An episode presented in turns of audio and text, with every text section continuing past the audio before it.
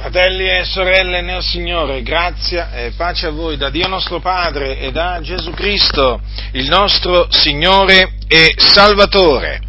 Noi abbiamo creduto in Lui, in Gesù Cristo, il Figlio di Dio, colui che è disceso dal cielo, morto per i nostri peccati, risuscitato il terzo giorno a cagione della nostra giustificazione, apparso ai suoi discepoli e assunto in cielo alla destra del Padre, dove egli è tuttora e dove intercede per noi. Dunque noi abbiamo creduto in colui che è disceso dal cielo.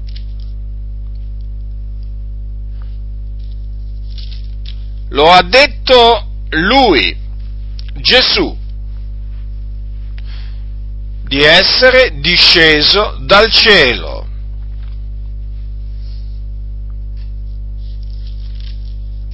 Capitolo 6 del, dell'Evangelo scritto da Giovanni.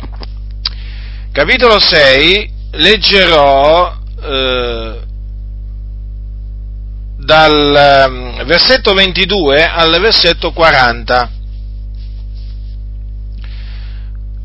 Comincerò col trattare la discesa dal cielo di Gesù e lo farò appunto traendo spunto da alcune parole di Gesù che rivolse ai giudei dopo la moltiplicazione dei pani.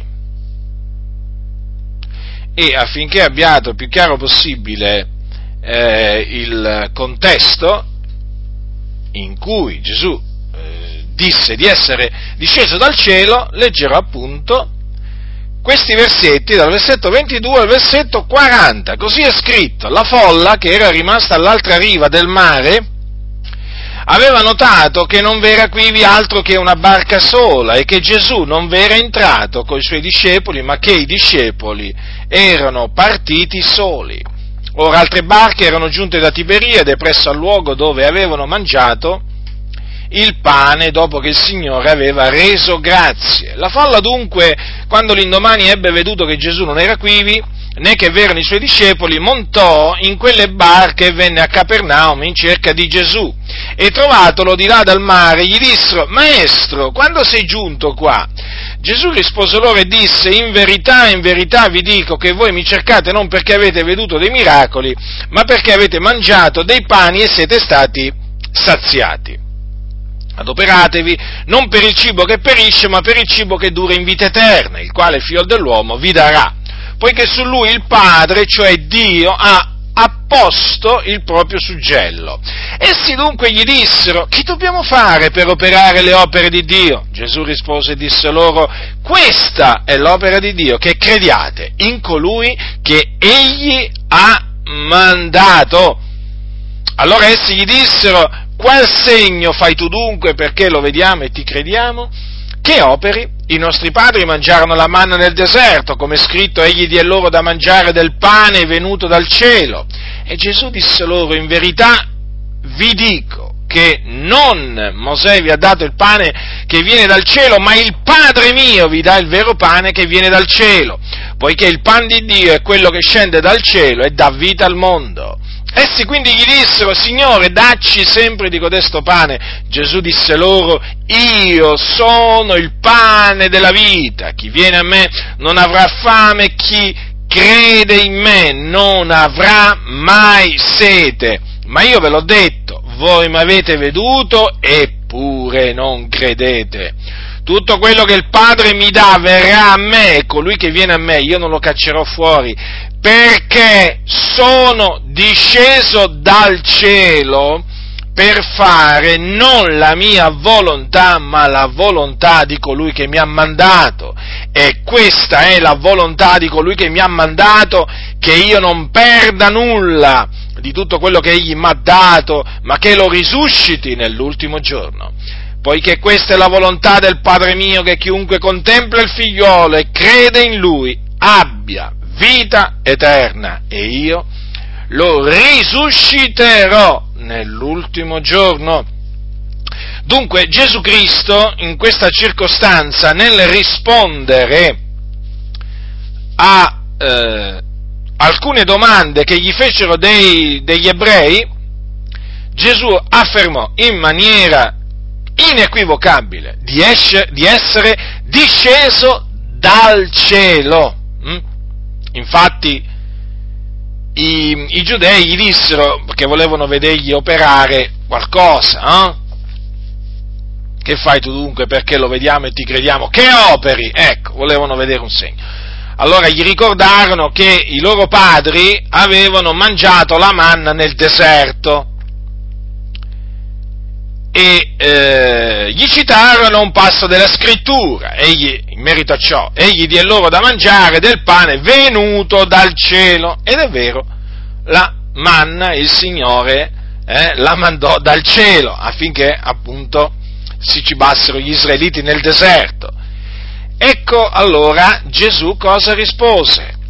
Dice, in verità vi dico che non Mosè vi ha dato il pane che viene dal cielo, ma il Padre mio vi dà il vero pane che viene dal cielo. Perché quello che, eh, Mosè, quello che eh, Mosè diede al popolo non era il vero pane, capito? Rappresentava, era un simbolo del vero pane, comunque sia la manna fu Dio a mandarla, comunque era sempre un simbolo del, eh, del vero pane che viene dal cielo.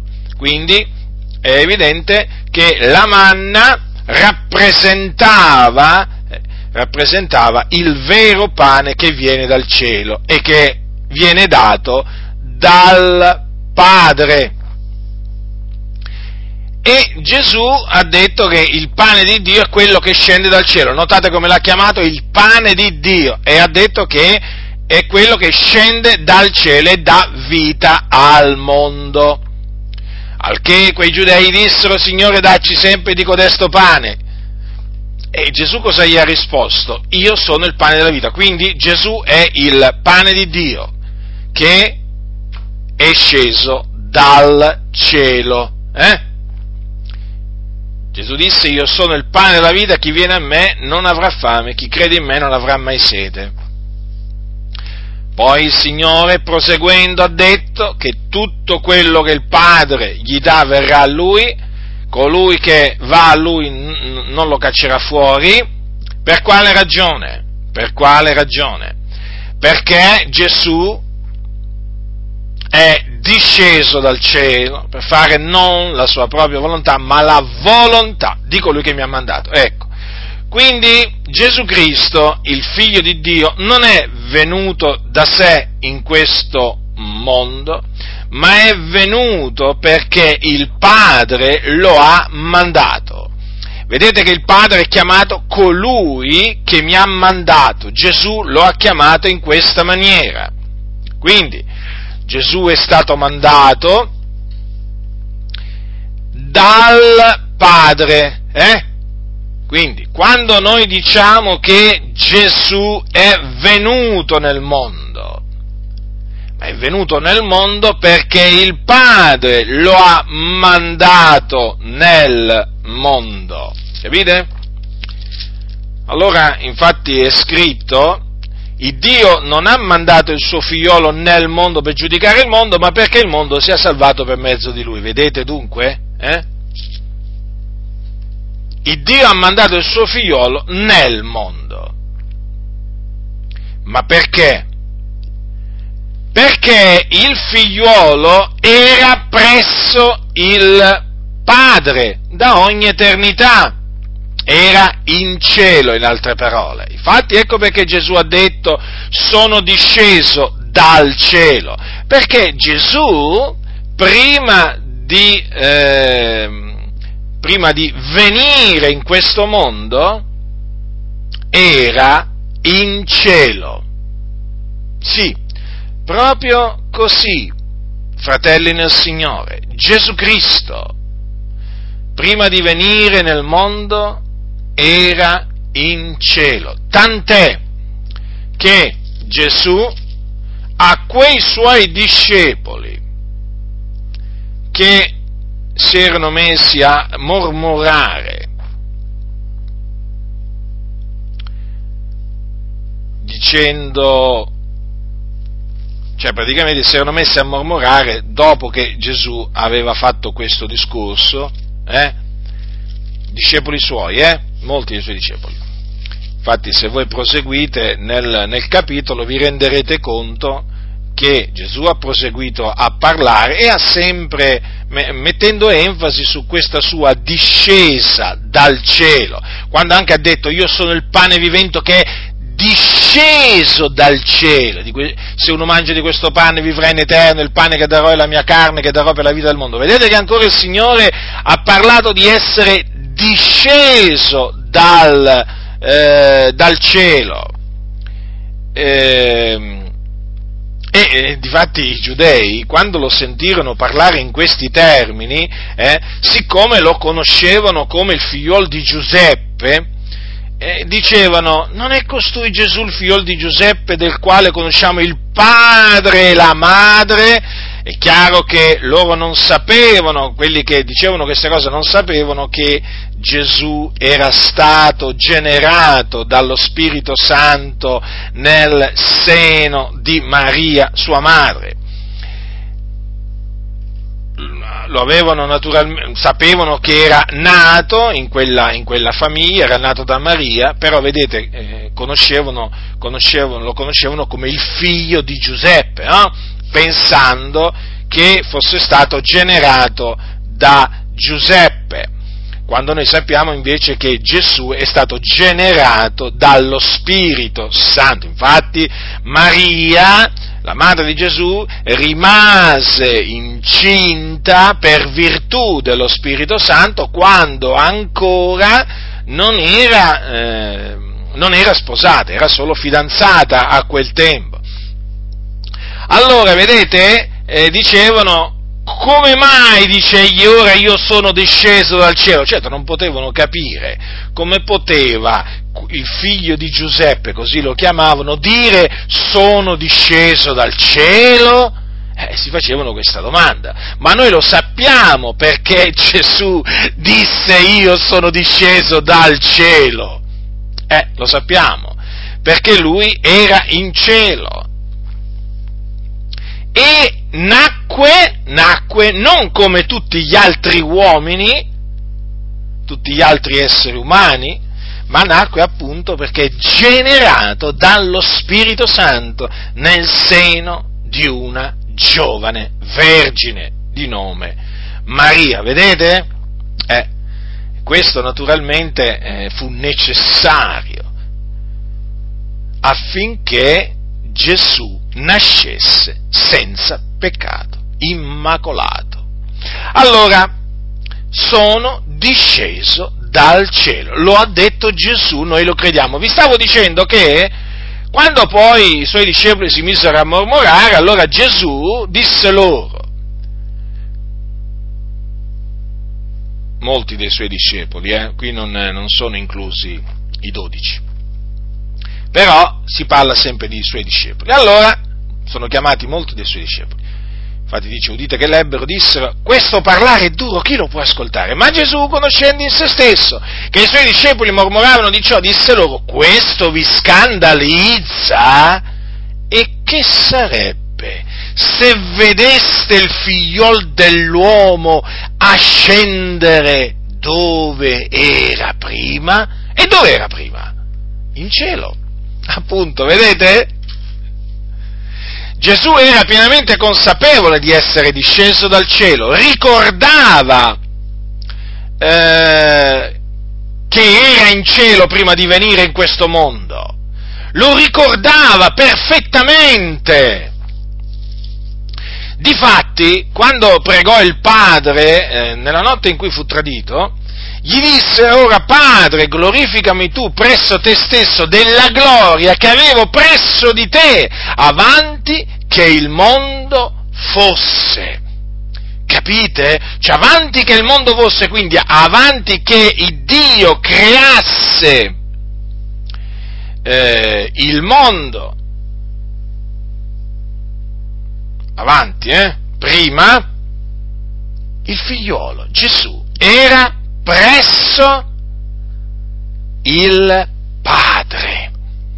Era presso il Padre. Ma ecco perché Gesù poté dire un giorno ai giudei, prima che Abramo fosse nato, io sono. Vede? Quindi, il fatto che Gesù abbia dichiarato di essere disceso dal cielo conferma la preesistenza del figliuolo di Dio. Preesistenza come persona, non come concetto o pensiero eh? o idea, no, no, come persona. Ecco perché Gesù diceva sono proceduto dal Padre e sono venuto al mondo perché lui era pienamente consapevole che era venuto da presso al Padre, era venuto in questo mondo, sì, da presso al Padre. Infatti ecco perché eh, eh, Giovanni, Giovanni dice, noi abbiamo contemplato la sua gloria, gloria come quella dell'unigenito venuto da presso al Padre. Capite dove era il figliolo prima di venire in questo mondo? Era presso il Padre e il Padre lo ha mandato. Lo ha mandato nel mondo. Lo ha mandato. Questo è di fondamentale importanza, eh, fratelli nel Signore, perché perché conferma la preesistenza del figlio di Dio, perché molti non credono oggi che il figliuolo di Dio, prima di essere generato dallo Spirito Santo nel seno di Maria, esistesse come persona. Non ci credono anche in mezzo a tante chiese evangeliche o protestanti non ci credono. E allora noi vogliamo ribadire quello che sta scritto, perché quello che sta scritto è parola di Dio. Ed è quindi una parola vivente e permanente. Ma oggi molti disprezzano la parola di Dio eh? leggono la Bibbia, quando la leggono, eh? Quando la leggono, ma come se fosse un libro come tanti altri, eh? Come tanti altri. Alla fine che c'è? Che c'ha poi di particolare la Bibbia? Sì, c'ha delle belle storie, però in fin dei conti alcuni magari ti cominciano a dire, sai, fa Gesù non è unico. Come Gesù non è unico? In che senso? E te lo spiegano.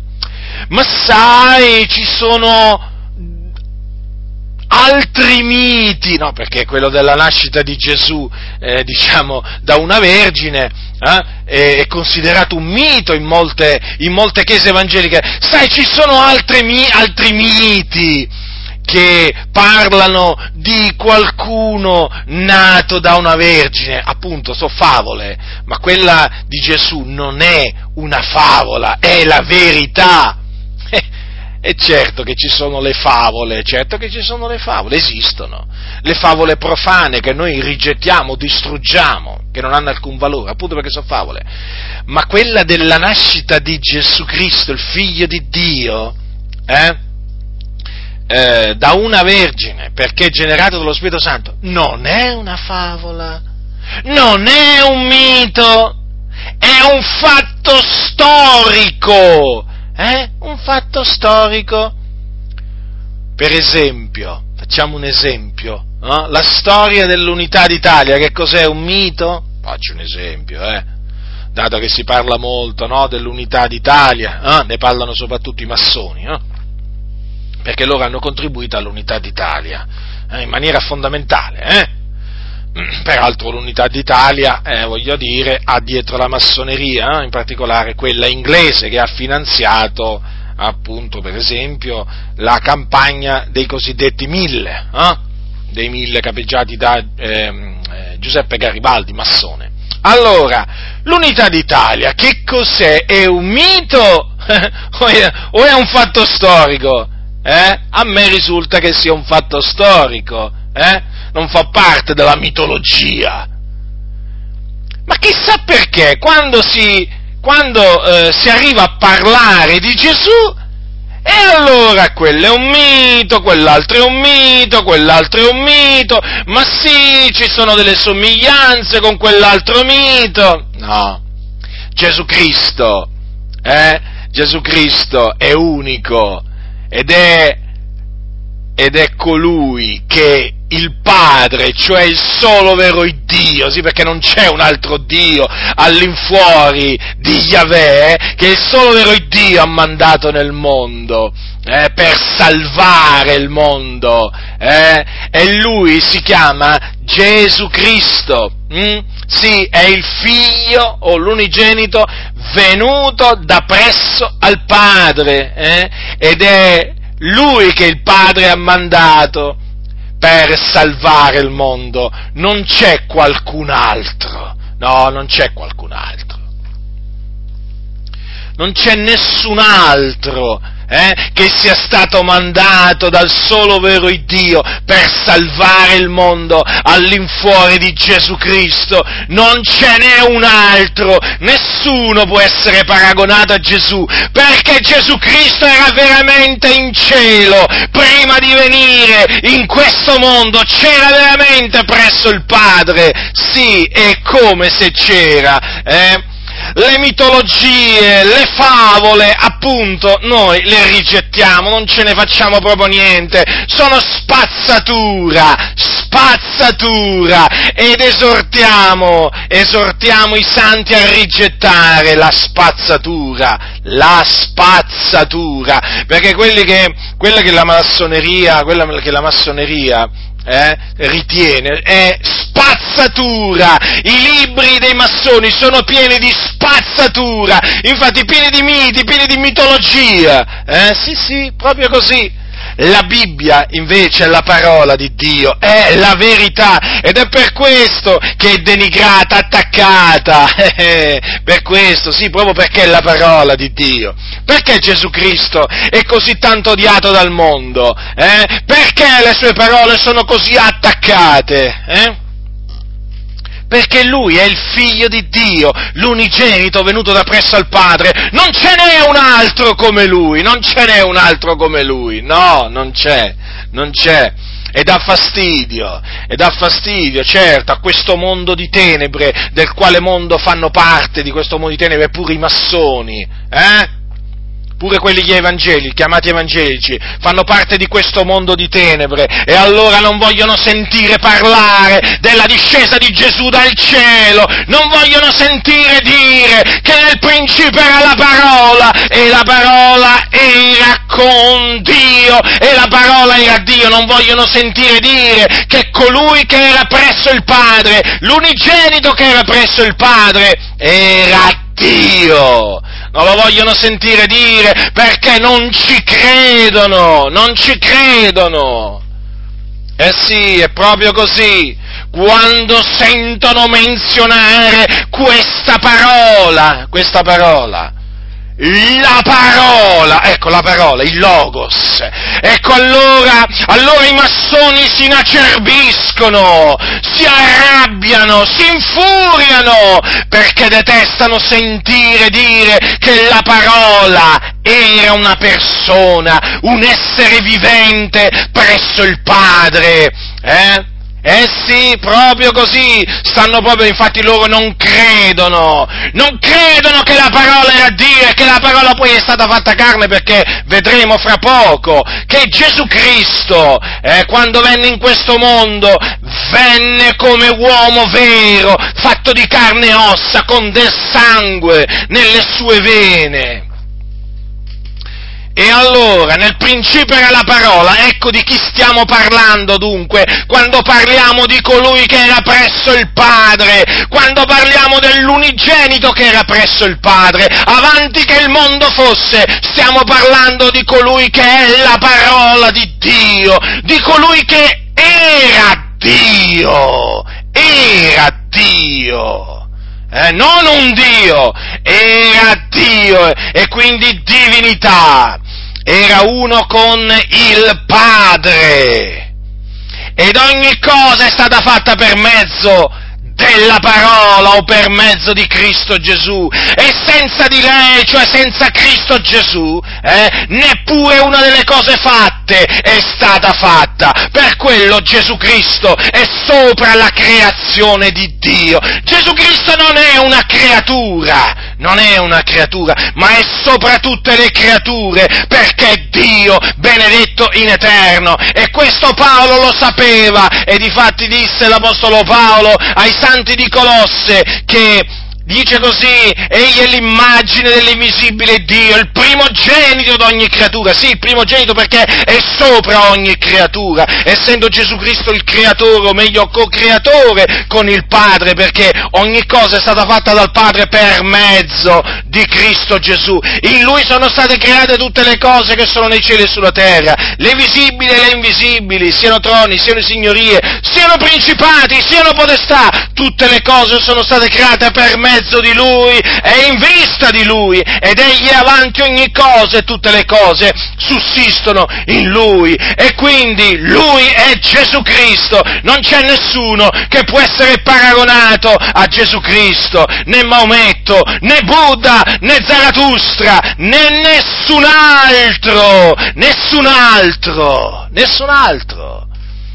E voglio dire agli ebrei, neppure Mosè, neppure Mosè, quantunque Mosè sia stato un vero profeta di Dio, quantunque Mo- Mosè abbia parlato da parte di Dio, sospinto dallo Spirito Santo, abbia parlato del Messia, eh? sia stato un uomo veramente di Dio, potente in opere e in parole, ma nemmeno Mosè può essere paragonato a Gesù, nel senso che Gesù Cristo è superiore anche a Mosè, sappiatelo voi ebrei, eh? sappiatelo, e vi dovete ravvedere voi ebrei di nascita e credere nel Signore Gesù Cristo, nella sua morte espiatoria, nella sua resurrezione, perché altrimenti perirete. È Lui il Messia che Dio aveva promesso per mezzo dei suoi santi profeti, tra cui anche Mosè, eh? è Lui il Messia che è venuto nel mondo nella pienezza dei tempi per offrire se stesso qual sacrificio per le nostre colpe. È Lui, è Gesù di Nazareth. E se volete scampare all'ira di Dio, se volete essere salvati dai vostri peccati, se volete veramente essere accolti nel regno dei cieli quando morirete, dovete ravvedervi e credere in Gesù Cristo, altrimenti perirete, l'ira di Dio continuerà a rimanere sopra di voi e quando morirete ve ne andrete all'inferno. Sì, voi, discendenti di Abramo secondo la carne, sappiatelo questo, perché Gesù Cristo è il figlio sopra la casa di Dio, sopra tutti e soprattutto, e quindi anche sopra Mosè, Certo Mosè fu bensì fedele in tutta la casa di Dio come servitore per de- testimoniare delle cose che dovevano essere dette, ma Cristo lo è come figlio sopra la sua casa. E quindi vedete, fratelli del Signore, dovete sapere questo e, e chi lo sa lo, lo, deve, lo deve ritenere questo fermamente fino alla fine, fino a che avrà un alito di vita. Eh, deve ritenere che Gesù Cristo è disceso dal cielo, essendo l'unigenito che era presso al Padre prima di venire in questo mondo ed era Dio quando era presso il Padre, Gesù il Figlio era Dio! Infatti lui è Dio benedetto in eterno, capite?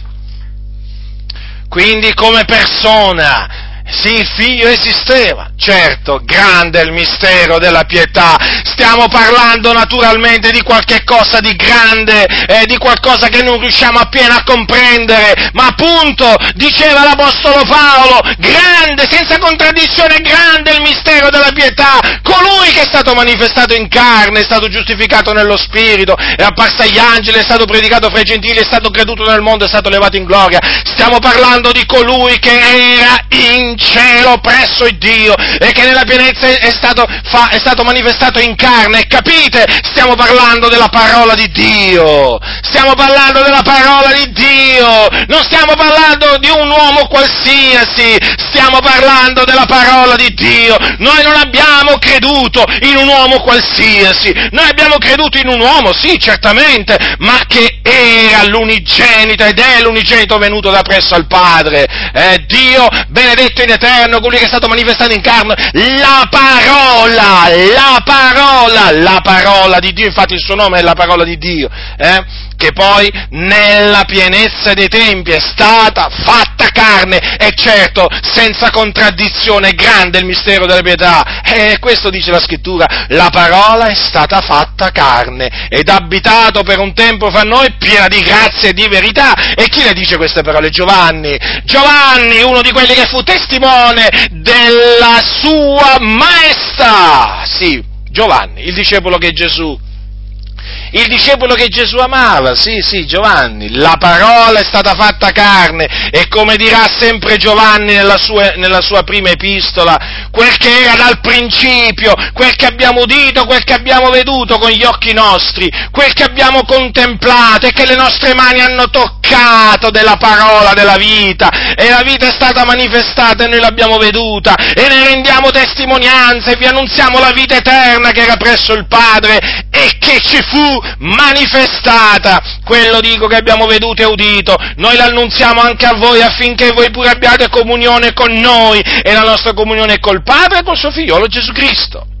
E noi vi scriviamo queste cose affinché la nostra allegrezza sia compiuta. Avete, avete notato qua? Eh? Cosa dice Giovanni, come lo chiama? Vi annunziamo la vita eterna che era presso il Padre. Sì, perché dovete sapere che Gesù Cristo è la vita eterna quello è il vero Dio, è la vita eterna. Dice Giovanni, sempre Giovanni alla fine della sua prima epistola, la vita eterna che era presso il Padre e che ci fu manifestata. Fratelli nel Signore, fratelli nel Signore, fratelli nel Signore, ci troviamo davanti, ci troviamo davanti al Figlio di Dio.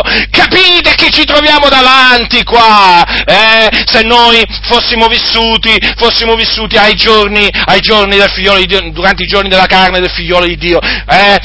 Noi lo avremmo visto, lo avremmo toccato, ci, avre- ci, avremmo parlato assieme, capite? Ma lui era il figlio di Dio, proceduto da Dio Padre, non era un uomo qualsiasi, e di fatti Giovanni non ne ha parlato come se Gesù fosse stato un uomo qualsiasi. Queste non sono parole eh, che si dicono di un uomo qualsiasi, no, fratelli nel Signore, dice, venne, dice così, eh, dice così, vi annunziamo la vita eterna che era presso il Padre, la vita eterna, sì, e che ci fu manifestata, eh, è il Figlio di Dio, eh, le nostre mani, dice, hanno toccato della parola della vita, avete capito come Giovanni ha chiamato Gesù? Sì, quell'uomo, quell'uomo sul cui seno eh, Giovanni stava nella notte fu, in cui fu tradito, eh, stava reclinato, eh, appoggiato, eh, vedete come lo chiama? La parola della vita, la parola della vita non un uomo qualsiasi, vero uomo sì, ma non un uomo qualsiasi, il figlio di Dio, la parola, fratelli nel Signore, per mezzo della quale tutte le cose sono state fatte. Capite chi era il figlio di Dio prima di venire in questo mondo? Eh? Mm. Era Dio, era la parola presso il Padre. E dunque noi abbiamo creduto in colui che è disceso dal cielo. Allora il Padre lo ha mandato e Gesù è venuto, ha obbedito al Padre ed è disceso dal cielo. Disceso dal cielo è stato manifestato in carne. Hm? Come, dice, eh, come dice Paolo, dice così, eh, mandando il suo proprio figliolo in carne simile a carne di peccato. Eh?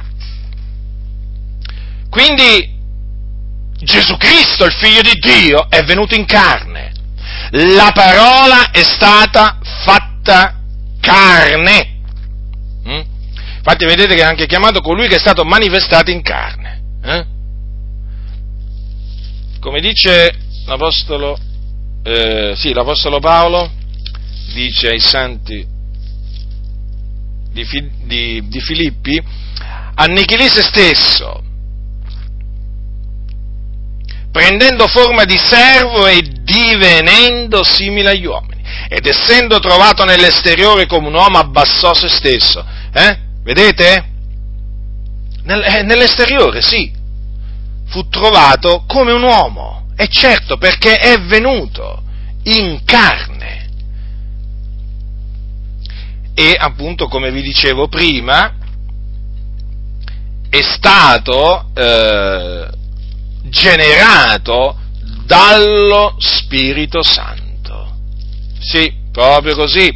Infatti, dopo che Maria si trovò incinta per virtù dello Spirito Santo, perché vi ricordate che un angelo del Signore era apparsa a Maria quando lei era fidanzata a Giuseppe eh, e le aveva preannunziato la nascita del figliolo dell'Altissimo.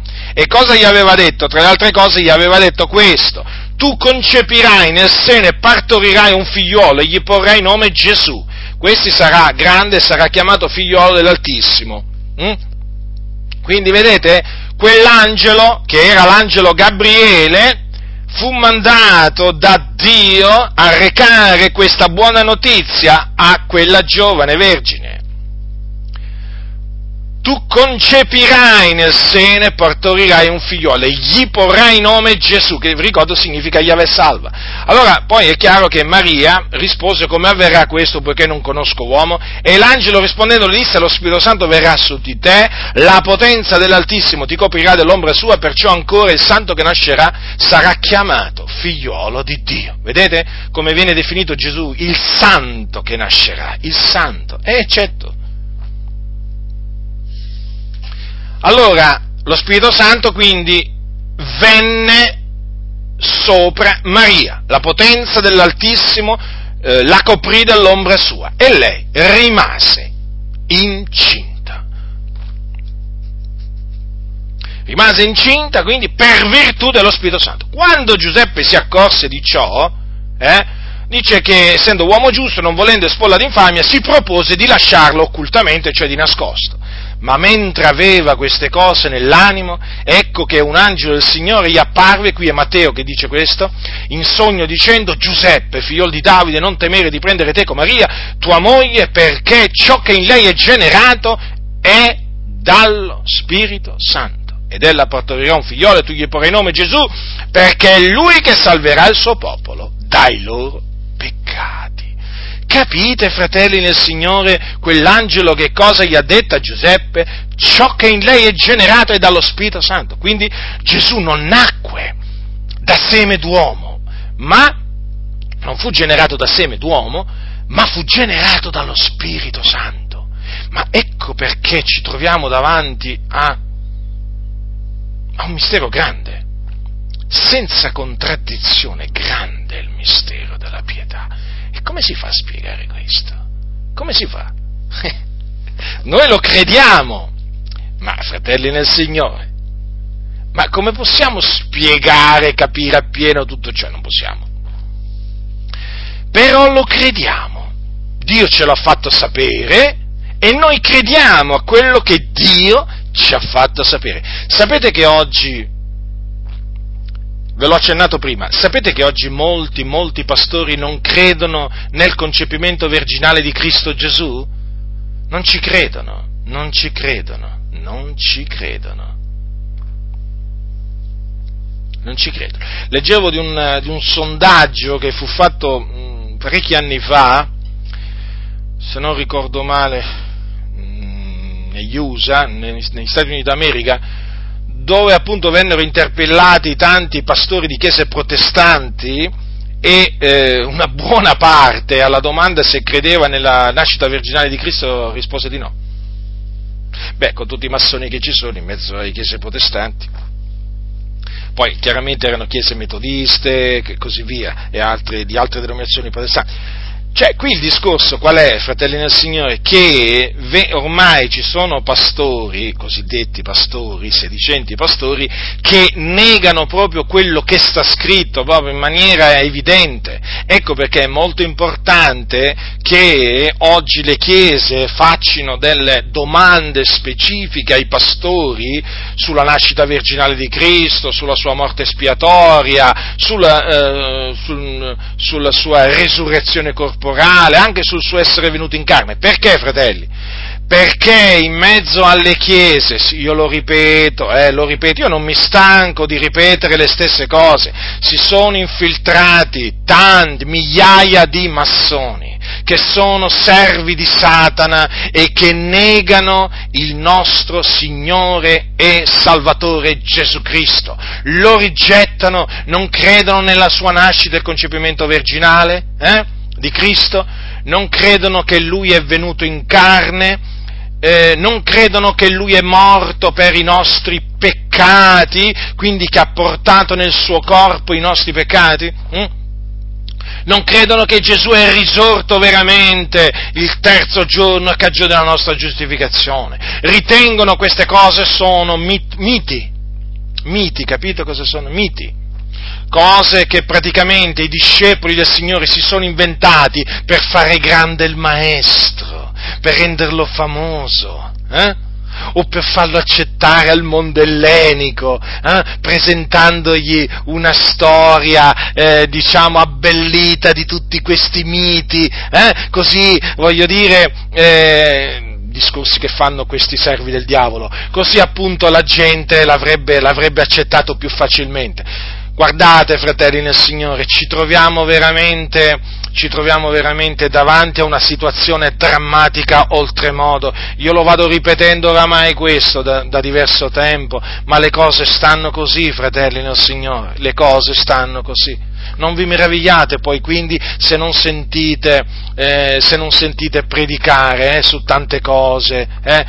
Di che cosa vi dovete meravigliare? Ci sono tanti massoni in mezzo alle chiese proprio a livello, a livello proprio planetario eh, che proprio ins- insegnano il contrario di quello che dice la parola, la parola di Dio. È una delle dottrine che eh, la massoneria detesta è il concepimento o comunque uno dei fatti storici eh, che la massoneria detesta veramente fortemente è il concepimento virginale di Cristo, cioè il fatto che Gesù è stato generato eh, nel seno di Maria dallo Spirito Santo. Perché questo?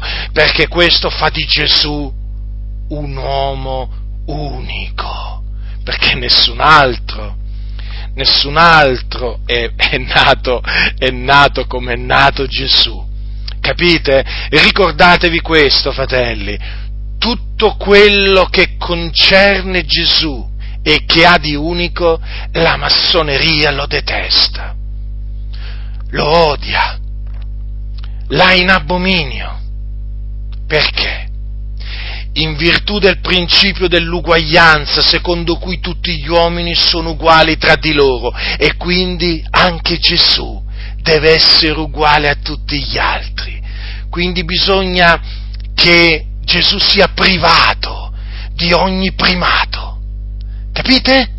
Perché Gesù è il primato in ogni cosa. E allora la massoneria è indaffarata a togliere a Gesù ogni primato. Capite?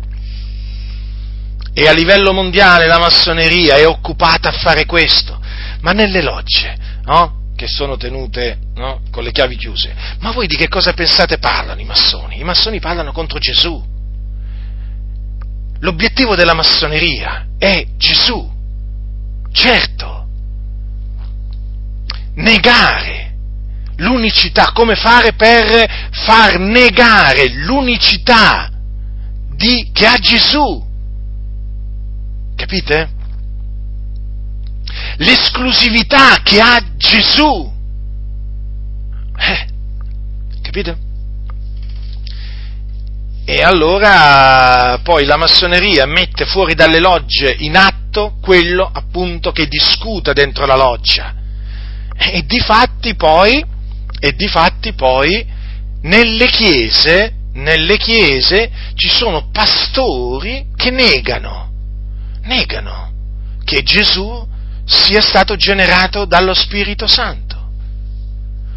Mm? Negano che Gesù era la parola come persona, la parola come persona. Capite?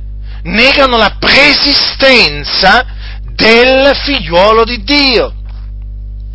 Come anche ci sono eh, pastori che non credono che Gesù è venuto in carne, appunto perché non credono che Gesù è la parola fatta carne. Usano dei sofismi particolari che in fin dei conti, eh, diciamo, portano alla conclusione che non credono che Cristo è venuto in carne perché per loro Cristo non è Gesù, ma è un'entità o un eone o uno spirito, eh, diciamo, eh, mm, diciamo le, le, espressioni variano, che si è venuto a posare su Gesù al battesimo per poi lasciarlo nel momento della passione. Capite? Ecco perché non credono che Cristo è venuto in carne. Allora, Ecco perché, fratelli, diceva, vi siete mai domandati come mai Giovanni ha scritto ai santi queste parole? Ascoltate attentamente, fratelli.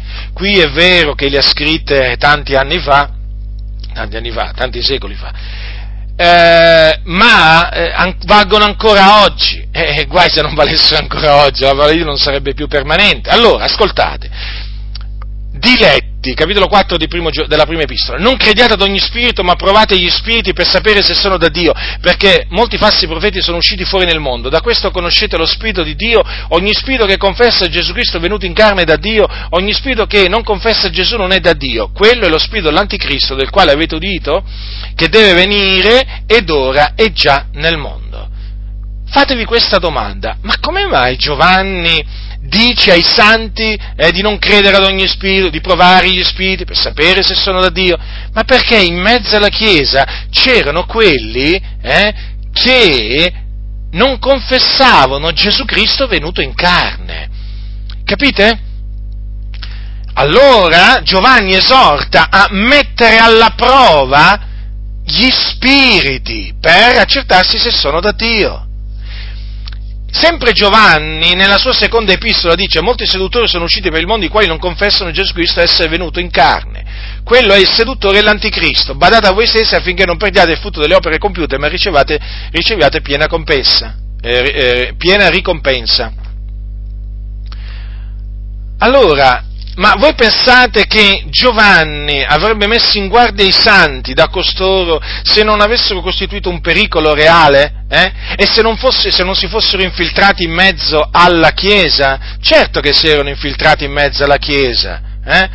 E si spacciavano per cristiani, ma non lo erano, perché appunto erano degli anticristi, erano dei seduttori, negavano che Gesù Cristo è venuto in carne, quindi che cos'è che negavano? Che la parola è stata fatta carne, negavano l'incarnazione della parola di Dio. Capite? La negavano, fratelli, la negavano. Allora, Gesù Cristo è disceso dal cielo ed è disceso con un vero corpo umano, appunto per quello diciamo la parola è stata fatta carne. Eh? Eh, come dice, per usare un'espressione eh, che usa lo scrittore agli ebrei, egli ha partecipato del sangue e della carne. Eh?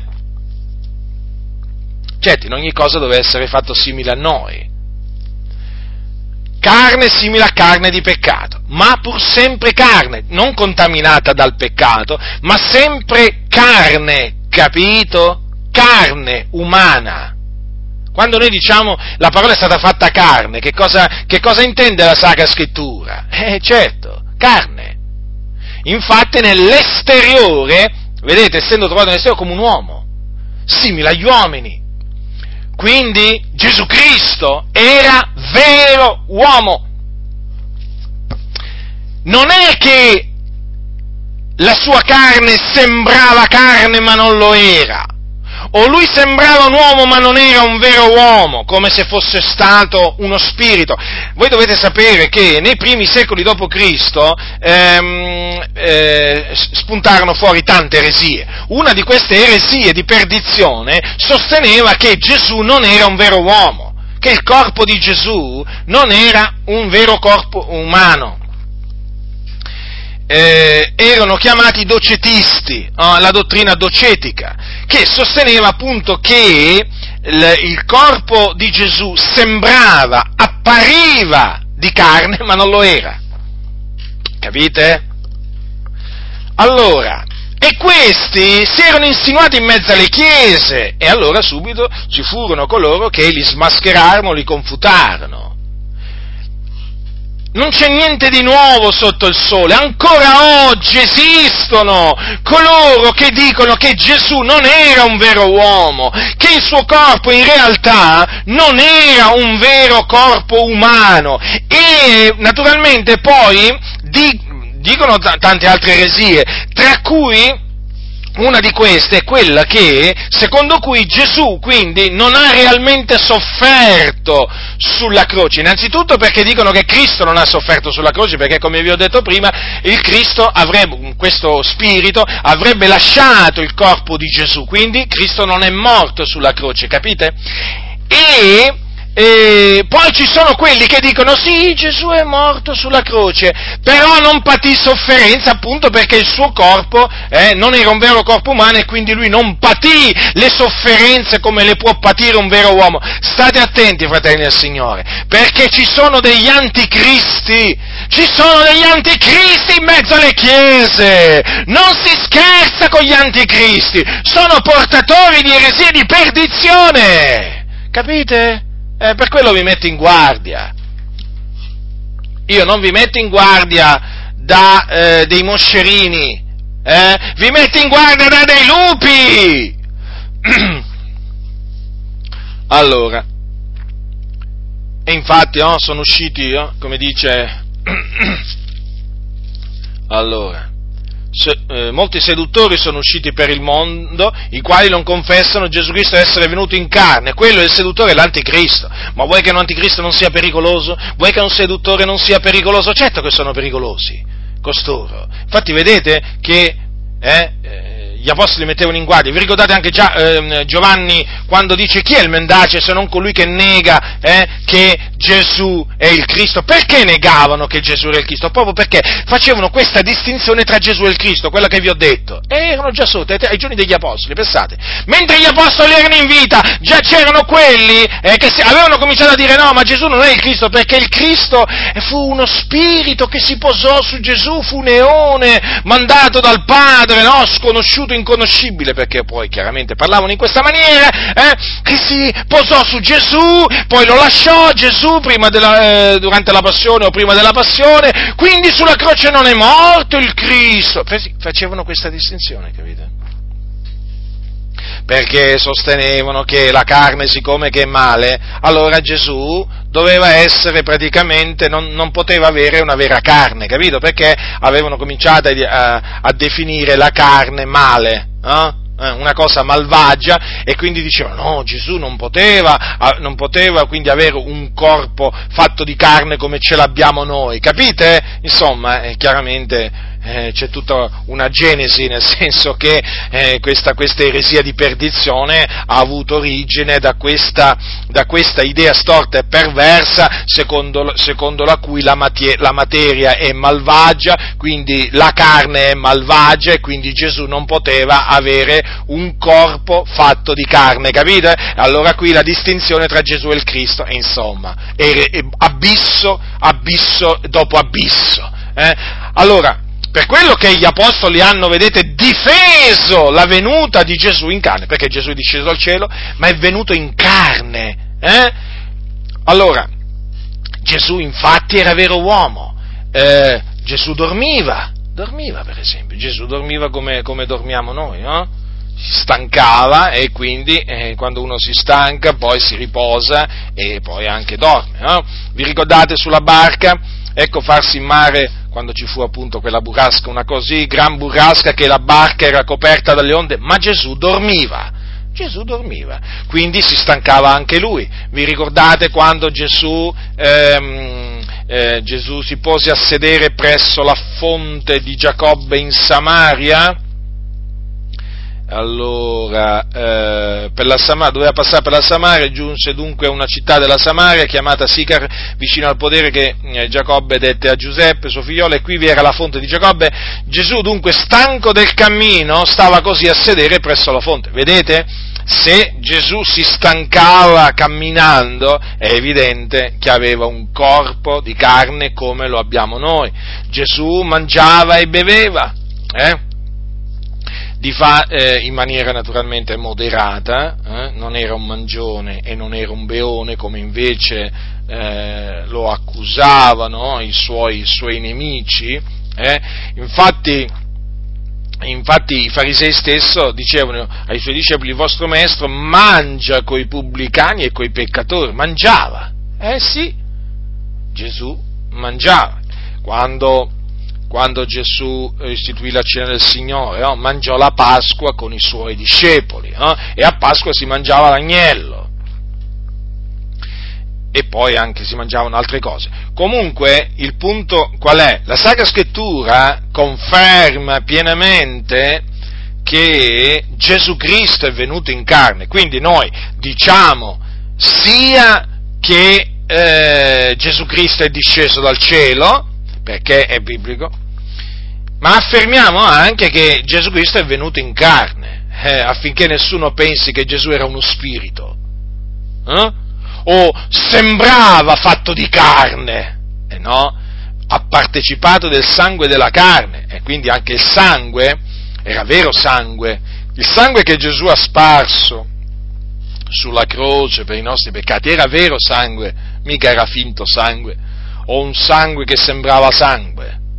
Eh? E che sangue è? Se, se, se, sembrava sangue non era vero sangue, no, no, era vero sangue. Capite, fratelli nel Signore? Eh? Quindi Gesù Cristo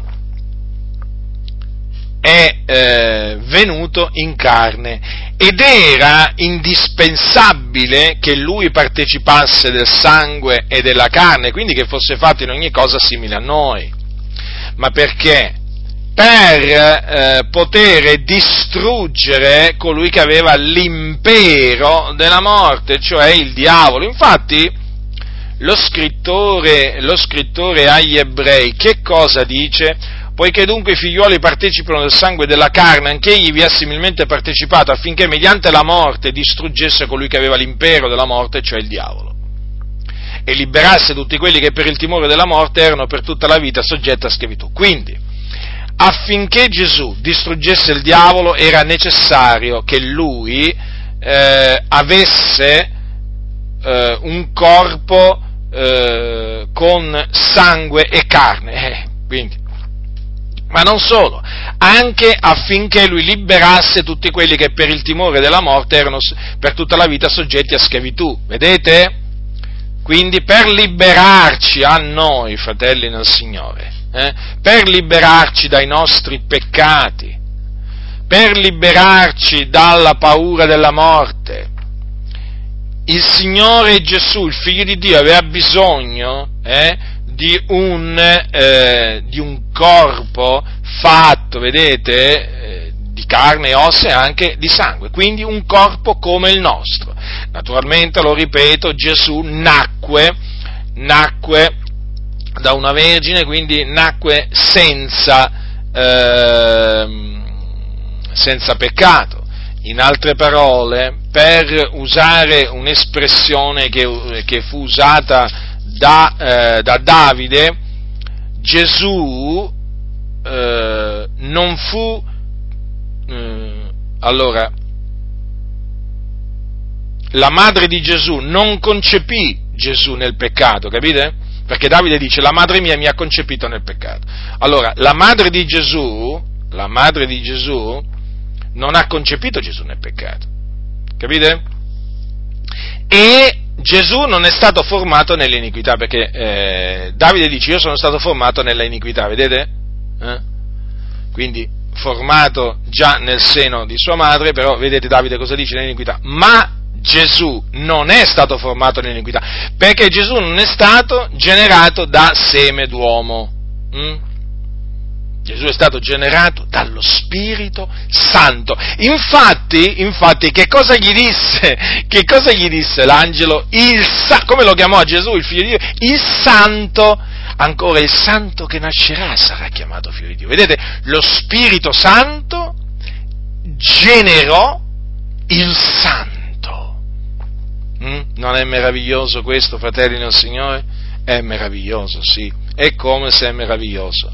Quindi, se Gesù non era vero uomo, non fosse venuto in carne, eh, non poteva distruggere non poteva distruggere il diavolo perché non avrebbe potuto morire come tutti gli altri uomini. Gesù doveva morire come tutti gli altri uomini. Veramente quindi, doveva morire veramente, con un quindi corpo vero. Quindi state molto attenti che coloro che negano che Gesù è venuto in carne negano l'espiazione che ha compiuto Cristo. Eh? eh l'opera di Cristo sulla croce viene negata da costoro. Infatti questa, questa eresia è veramente un'eresia di perdizione, fratelli. Rigettatela, smascheratela. Anche eh, Gesù ebbe bisogno eh, di venire in carne per caricarsi delle nostre iniquità e morire per i nostri peccati. Eh sì, e se no come avrebbe potuto? Come avrebbe potuto se non fosse stato vero uomo, se non fosse venuto in carne Gesù, come avrebbe potuto portare nel suo corpo i nostri peccati? Quindi vedete che l'incarnazione della parola è di fondamentale importanza, perché se uno nega l'incarnazione della parola, eh, nega l'opera espiatoria di Cristo Gesù. Ma infatti i massoni la negano l'opera espiatoria di Cristo Gesù perché, allora, mettetevi per un momento no, al posto di un massone. No, questo naturalmente per farvi riflettere. Allora, se i massoni dicono che tutti gli uomini sono uguali e quindi Gesù è come Maometto, Buddha e così via, per forza di cosa? Per forza di cose devono negare l'espiazione compiuta da Cristo. Perché? Perché, dal loro punto di vista, se Cristo è veramente colui che ha detto di essere, se Cristo è, eh, ha fatto quello che è scritto che ha fatto, quindi è morto sulla goccia per i nostri peccati, eh, ha compiuto la propizzazione per i nostri peccati, eh, ha sparso il suo sangue per la remissione dei nostri peccati, è risuscitato a cagione della nostra giustificazione. Beh, certo, tutti, eh, n- non c'è più il principio dell'uguaglianza, perché Gesù chiaramente deve essere posto sopra Maometto, sopra Buddha, Zarathustra, Platone e tutto il resto, capite? E questo la massoneria non può farlo, quindi per mettere Gesù a livello di tutti gli altri deve negare quello che la Sacra Scrittura dice in merito all'espiazione di Cristo Gesù. Capite? Ecco perché la massoneria dice, eh, dice che Gesù è una delle vie, perché non riconosce l'opera espiatoria di Cristo, perché se la riconoscesse dovrebbe dire che Gesù è la via e nessuno va al Padre se non per mezzo di Lui, dovrebbe dire che Gesù è il Salvatore del mondo, non uno dei tanti redentori. Capito? Ma ecco perché la massoneria è satanica e dal diavolo. Ecco perché un cristiano non può entrare a far parte della massoneria. Non può! Perché la massoneria toglie a Cristo ogni primato. La massoneria rende Gesù uguale a Maometto. Ma vi rendete conto? Uguale a Buddha. Ma vi rendete conto? La massoneria mette Gesù al pari di Platone. Ma veramente? Ma, ma, ma, ma, fratelli del Signore. Qui bisogna difendere l'unicità di Cristo Gesù, bisogna difendere veramente eh, il primato che Cristo ha in ogni cosa. E la massoneria ha dichiarato guerra a Cristo. Ma voi cosa vi pensate? Eh? Quando vi dicono che la massoneria non è contro la Chiesa, mentono sapendo di mentire. Perché la massoneria è contro la Chiesa, perché il capo della Chiesa è Cristo Gesù. E la massoneria odia la Chiesa perché odia il capo della Chiesa, Cristo Gesù. E di fatti, eh, quello che dicono nelle logge, Gesù non è il Cristo, Gesù non è, il Cristo non è, eh, non è venuto in carne, eh, Cristo non ha pagato alcun prezzo per i nostri peccati, noi ci salviamo da noi stessi, dicono i massoni, mediante la nostra conoscenza segreta. Eh? Mm. Ma quale conoscenza segreta? Menzogne, menzogne quelle che dicono i massoni. Allora, i massoni non hanno bisogno di Gesù perché si salvano da loro stessi, capite? E allora denigrano Gesù, rigettano Gesù, tutto quello che concerne Gesù, il suo primato, la sua unicità, eh, lo rigettano, fratelli del Signore. Capite qua che cosa ci troviamo davanti? Eh? Ci troviamo davanti a un'istituzione satanica di cui tanti membri sono evangelici, si dicono evangelici evangelici, ma sono degli anticristi! Capite? Sono contro Cristo questi, contro Cristo! Ma allora, vi siete domandati come mai oggi dai pulpiti, da molti pulpiti, non si sente dire eh, che Gesù è la via, eh, la via, l'unica via, e che nessuno va al Padre se non per mezzo di Lui, che nessuno entra nel regno dei cieli se non per mezzo di Lui. Perché non sentite dire che i musulmani vanno all'inferno? Perché non sentite dire che i buddisti vanno all'inferno? Perché non sentite dire che gli ebrei vanno all'inferno? Gli induisti vanno vanno all'inferno e tutti coloro che, che, seguono Socrate, Platone e tutti coloro che seguono il Papa e tutti coloro che, che si appoggiano sulle organizzazioni religiose per la loro salvezza vanno all'inferno. Perché non lo sentite dire? Fatevi queste domande, voi tutti veramente fratelli, voi che siete fratelli, fatevi queste domande. Perché? Ma è semplice, perché le denominazioni sono in mano ai massoni, comandano i massoni e i massoni vietano di dire questo, perché per loro Gesù è una delle vie, non è la via, non è il salvatore del mondo, ma è uno dei salvatori, capite? Eh? Billy Graham, ma la dimostrazione è Billy Graham, il predicatore più famoso al mondo che c'è ancora oggi perché è ancora in vita ma è una dimostrazione palese, chiara, ma è così chiaro che solo i ciechi, solo i ciechi non lo vedono. Che dice Billy Graham? Che dice Billy Billy Graham, che è massone, che appartiene alla massoneria, nega che Gesù Cristo è la via. Lo nega, fratelli. Lo nega. Dice che molti vanno in cielo senza conoscere Cristo. Sì, musulmani, buddisti, ebrei, vanno in cielo senza conoscere Cristo. Ma le dice lui, le ha dette lui pubblicamente queste cose. Eh? Ha affermato Billy Graham, adesso non cito testualmente perché non ho le dichiarazioni sue davanti, comunque l'ho pubblicato oggi, le sue dichiarazioni nel 78 dichiarò che lui prima credeva che i pagani eh, delle, delle, delle, lontane nazioni eh, eh, andavano all'inferno, erano perduti, eh, a meno che qualcuno eh, non gli predicava l'Evangelo di Cristo, e quindi a meno che non, non credevano eh, nell'Evangelo di Cristo erano, erano perduti, andavano in perdizione. Poi lui dice, non credo più a ciò più chiaro di così? Più chiaro di così? Perché lui dice che ci sono tanti modi per accedere a Dio, per conoscere Dio. Capite? Quindi i pagani, i pagani non devono necessariamente ravvedersi e credere in Gesù Cristo per entrare nel regno di Dio, per essere salvati, no, perché ci sono altre maniere tramite cui loro possono accedere a Dio. Ma sono cose che ha detto, ha detto Billy Graham. Ma non è che io me le sono inventate. Eh?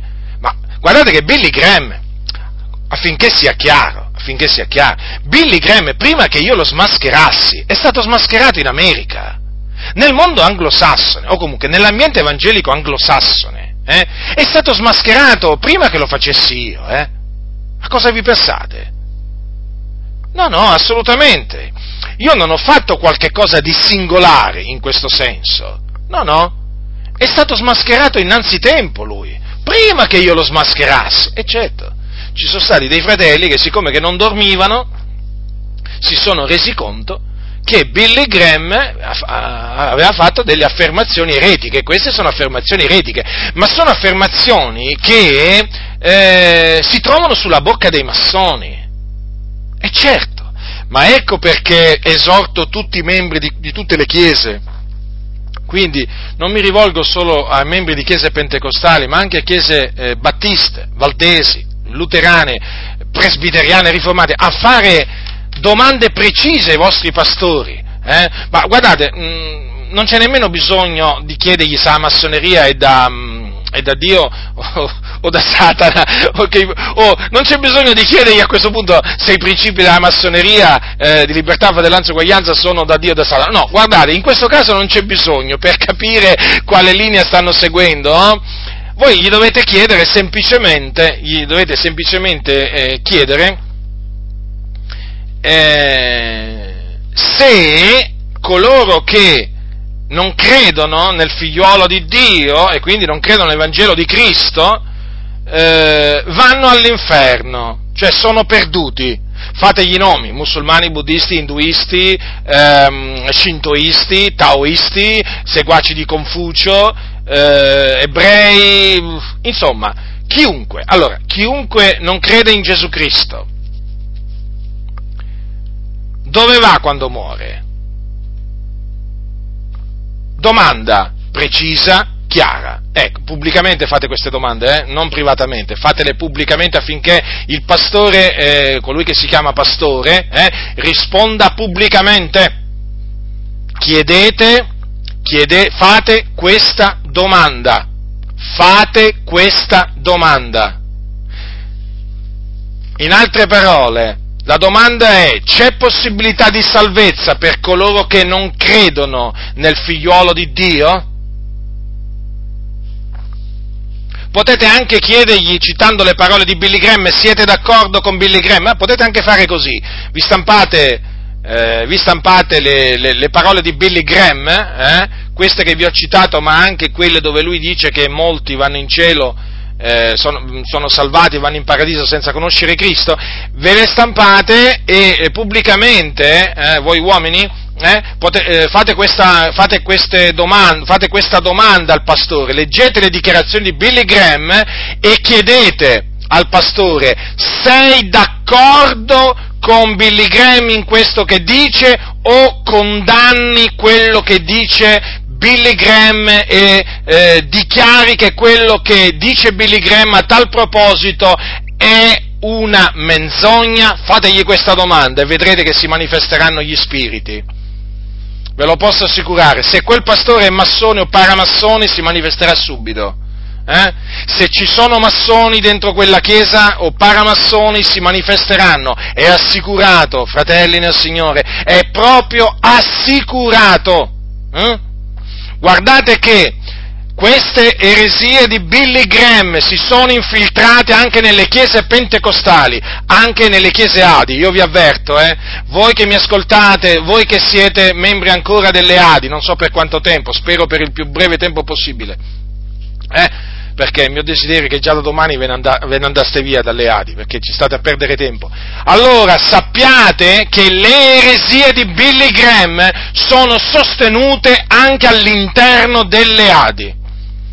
Capite? Billy Graham è molto stimato in mezzo alle assemblee di Dio in Italia. Eh? Beh, d'altronde hm?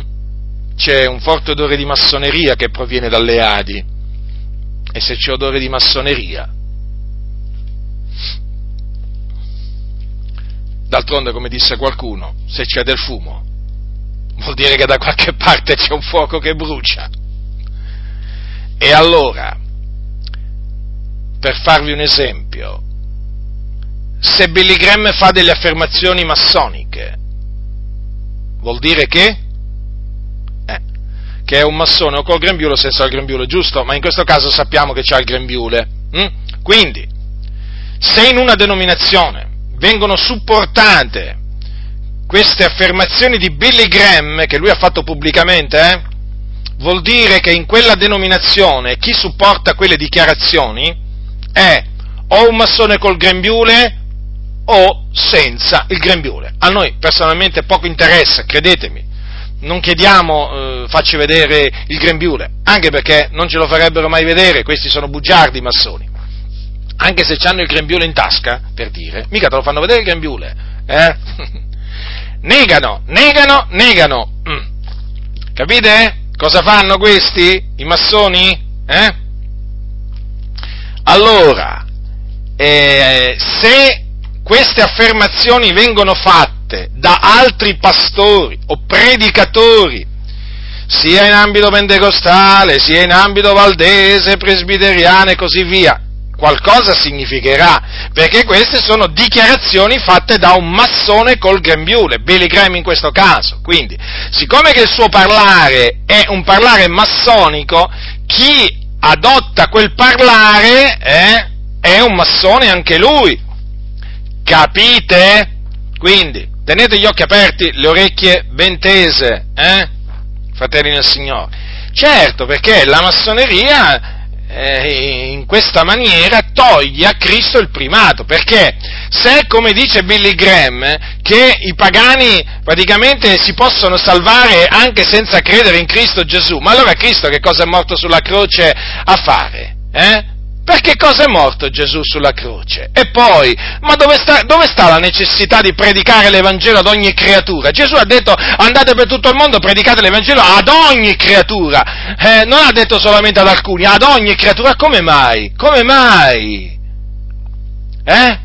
Ma perché tutti hanno peccato e sono privi della gloria di Dio? Tutti e si viene giustificati solamente mediante la fede in Gesù Cristo. Perché? Perché si, si, viene giustificati soltanto mediante la fede in Gesù? Perché Gesù Cristo è il figlio di Dio che è stato mandato dal Padre in questo mondo per salvare il mondo. Per salvare il mondo. È Gesù il salvatore del mondo. È Gesù che è morto sulla croce per i nostri peccati. È Gesù colui sul quale il Padre ha fatto ricadere l'iniquità di noi tutti. È Lui! Ed è Lui che il terzo giorno è risuscitato da morti. Non ce n'è un altro. Quindi in nessun altro è la salvezza, in nessun altro, perché non v'è sotto il cielo alcun altro nome che sia stato dato agli uomini per il quale noi abbiamo ad essere salvati, ma d'altronde è Gesù che ha sparso il suo sangue per la remissione dei nostri peccati, è Gesù che è morto per riconciliarci con il Padre, è Gesù, nessun altro. I pagani quindi eh, che non credono nel Signore Gesù Cristo possono essere salvati, possono, possono entrare nel regno dei cieli anche senza credere in Gesù Cristo? No, chi non avrà creduto sarà condannato. È così.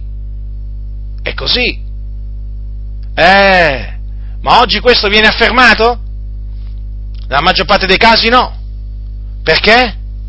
Perché ci sono tanti massoni in mezzo alle chiese e la filosofia massonica è penetrata. Se vi dico che Billy Graham, voglio dire, parliamo di Billy Graham qua, eh, qui non è che stiamo parlando eh, del pastore di una comunità in un paese dell'entroterra siciliano, faccio un esempio, eh, per dire, per dire quanto affama. Eh, stiamo parlando, cioè, di uno dei predicatori, forse il predicatore più conosciuto al mondo in questo momento.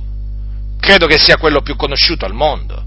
Cioè, se questo predicatore fa, ha fatto queste affermazioni eh, menzognere, cioè, vi rendete conto eh, quanta, quanta influenza lui abbia eh, su denominazioni intere, su milioni, milioni e milioni di persone, cioè riflettete, riflettete, ma se vi dico che Billy Graham è stimato persino nell'Assemblea di Dio in Italia, c'ha grandi estimatori che ragionano esattamente come Billy Graham, che cosa significa questo? Che è ora veramente che le chiese, le chiese eh, facciano proprio delle domande precise, sulla salvezza. Sulla salvezza, perché tanti pastori negano che la salvezza è solo in Gesù Cristo. Lo negano, come fa Billy Graham, anche pastori pentecostali. Quindi mettete alla prova i vostri pastori, tutti qua, guardate, voi non importa a quale chiesa evangelica appartenete, eh? mettete alla prova i vostri pastori pubblicamente fategli questa domanda, o queste domande. È di fondamentale importanza per capire di quale Gesù costoro parlano, quale Gesù essi annunziano, perché il Gesù di cui parla Billy Graham eh, non è il Cristo di Dio, perché il Cristo di Dio è il Salvatore del mondo, è colui al di fuori del quale non c'è salvezza. O passi per Gesù per andare in cielo, perché se no in cielo non ci vai. Io sono la porta, il Cristo di Dio è la porta e Gesù ha detto infatti io sono la porta, se uno entra per me sarà salvato non ha detto che uno può essere salvato entrando da lui e anche entrando da qualche altra porta, no, c'è solo una porta per entrare in cielo ed è Gesù Cristo, c'è solo un Salvatore per mezzo del quale si può essere salvati dai peccati, dalle fiamme eterne. Ed è Gesù Cristo, c'è solo un agnello, eh? c'è solo un agnello che è stato offerto in sacrificio per le nostre colpe. E il, no, il suo nome è Gesù Cristo. Solo, solo, su di lui il Padre ha fatto ricadere l'iniquità di noi tutti, solo lui ha portato i nostri peccati nel suo corpo, solo lui è morto per i nostri peccati, solo lui ha sparso il suo sangue per la remissione dei nostri peccati, solo Gesù è morto sulla croce per riconciliarci con il Padre, non c'è nessun altro altro all'infuori di Gesù, tramite il quale si può ottenere remissione dei peccati, riconciliazione con il Padre, giustificazione, liberazione dai peccati, vita eterna, nessuno.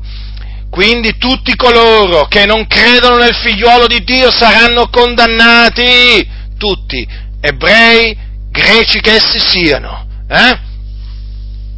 italiani, americani, arabi, non importa di quale nazione, chi non crede nel figlio di Dio sarà condannato. Quindi siano reputati bugiardi tutti quelli che parlano come Billy Graham, eh, massoni, servi del diavolo, che hanno veramente dichiarato guerra a Cristo Gesù nelle loro logge, si sono concertati nelle loro logge per togliere il primato al nostro Signore e Salvatore Gesù Cristo, che è Dio benedetto in eterno. Ecco qual è la strategia massonica che oramai viene portata avanti in tante chiese in tutto il mondo? Togliere a Gesù il Nazareno il primato, sì, proprio così, fare del Salvatore del mondo uno dei tanti salvatori, sì, proprio così, fratelli del Signore, fare di colui che è la via, una delle vie, fare di colui che ha detto io sono la verità, una delle verità o una faccia della verità, capite? Capite qual è il complotto che hanno ordito i massoni nelle loro logge per distruggere il cristianesimo? Eh? E quindi, eh, se qualcuno vi viene a dire che la massoneria è buona, eh, se qualcuno vi dice che la massoneria è buona, sappiate che è come se vi stesse dicendo che il diavolo è buono. Capite? Come si fa a definire buona un'istituzione che ha dichiarato guerra a Cristo Gesù, che disprezza, odia Gesù, eh? e che veramente fa di tutto per togliergli il primato? Eh?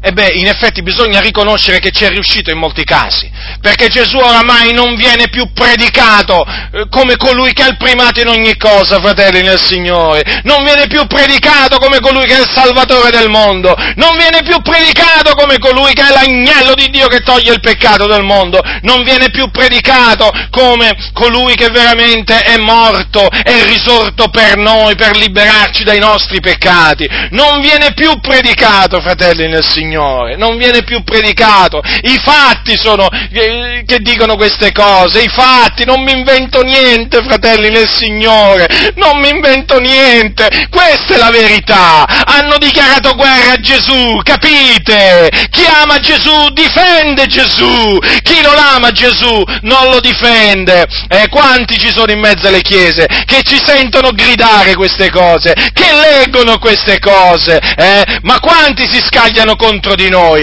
ma perché sono tutti d'accordo? Con sti massoni, sono massoni col grembiulo, senza il grembiulo, fanno tutti parte di un cerchio massonico, di un club massonico, sono tutti d'accordo più o meno tra di loro. Capite, non amano Gesù. Se amassero Gesù lo difenderebbero dagli attacchi della massoneria, ma il fatto che non lo difendano dagli attacchi della massoneria, prendetelo come la prova delle prove che costoro non sono da Dio, non sono da Dio, non sono da Dio. Gli apostoli difendevano Gesù, gli apostoli difendevano l'incarnazione della parola di Dio, gli apostoli difendevano la messianità di Gesù, gli apostoli difendevano la morte espiatoria di Gesù, la resurrezione di Gesù, la difendevano, la difendevano, la difendevano e questi che fanno? Questi ipocriti, sepolcri imbiancati, gente che non è degna nemmeno di menzionare il nome di Gesù, eh? è Gesù sotto attacco,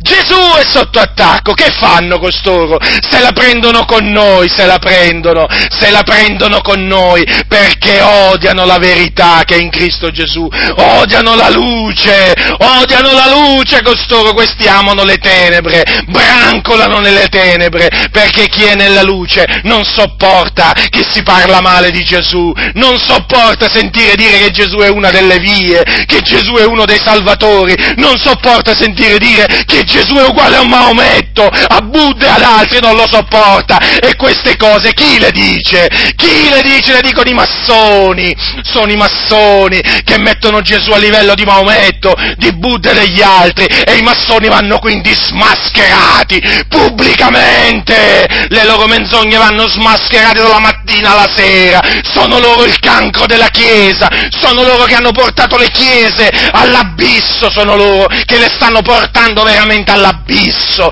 sono loro, sono loro e noi ci stiamo opponendo all'opera satanica di questi uomini, avete capito sì o no?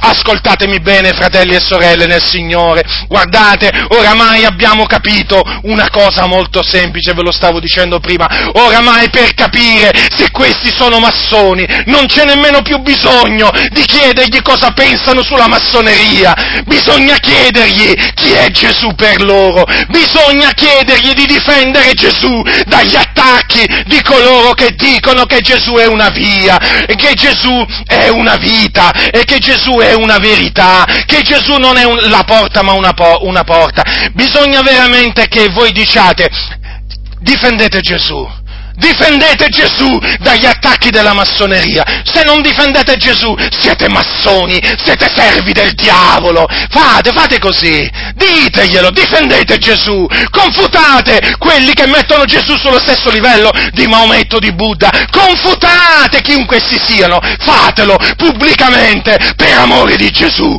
per amore di Dio, per amore dei santi. Difendete Gesù dai pulpiti. Difendete Gesù dai pulpiti. Difendete difendete Gesù dai pulpiti, difendete la dottrina di Cristo, se non la difendete siete servi del diavolo, siete complici, siete veramente una congrega di satanisti veramente, perché allora sì, allora sì siete d'accordo con i satanisti, allora sì che state partecipando alle opere dei satanisti, Dif- difendete Gesù, mettete alla prova i pastori, ditegli di difendere Gesù dagli attacchi che gli vengono rivolti dalla massoneria, diteglielo, diteglielo, non vogliono condannare la massoneria? E allora condannate le menzogne che la massoneria dice su Gesù, apertamente, pubblicamente, in radio, in televisione, sui giornali, eh? dichiarate sataniche le parole di Billy Graham, dichiarate sataniche le affermazioni dei massoni che fanno di Gesù uno come tanti altri, semplicemente un maestro di morale, uno degli eminenti riformatori della storia dell'umanità, eh? condannate queste dichiarazioni, condannatele apertamente, pubblicamente, se non lo fate siete servi del diavolo, diteglielo, diteglielo, diteglielo, così si manifestano, così si manifestano, perché io vi dico una cosa, chi serve Cristo non si vergogna di difendere Cristo, chi serve Cristo eh, non si vergogna di confutare le eresie che appunto ci sono contro Cristo, no, no, fratelli del Signore, anzi lo ritiene un dovere, un dovere veramente confutare queste eresie pubblicamente come faccio io, sì, come faccio io, Prendete, prendetemi come esempio, quindi se non difendono, se non difendono Gesù Cristo, eh, condannando, condannando quello che viene detto contro Gesù, hm? contro Gesù, fratelli nel Signore, dovete sapere che non, non, non, avete davanti servi di Cristo, quelli non sono servi di Cristo. Eh, eh sì, no, no, non sono servi di Cristo quelli. Ma gli apostoli erano servi di Cristo, leggetevi le epistole, leggetevi le epistole. Hanno difeso Gesù e come se l'hanno difeso Gesù? Leggete, leggete le epistole di Paolo. Eh? Leggete, leggete. Quindi le cose stanno così oramai. È ora di mettere alla prova gli spiriti nelle chiese. Hm? È ora di farlo pubblicamente, eh, fratelli, ricordatevi sempre questo, pubblicamente. Perché eh, si sono annidati dietro i pulpiti tanti servi del diavolo, che appunto perché sono servi del diavolo non difendono Cristo Gesù. Capite? Non lo difendono. Non lo difendono. Non lo difendono.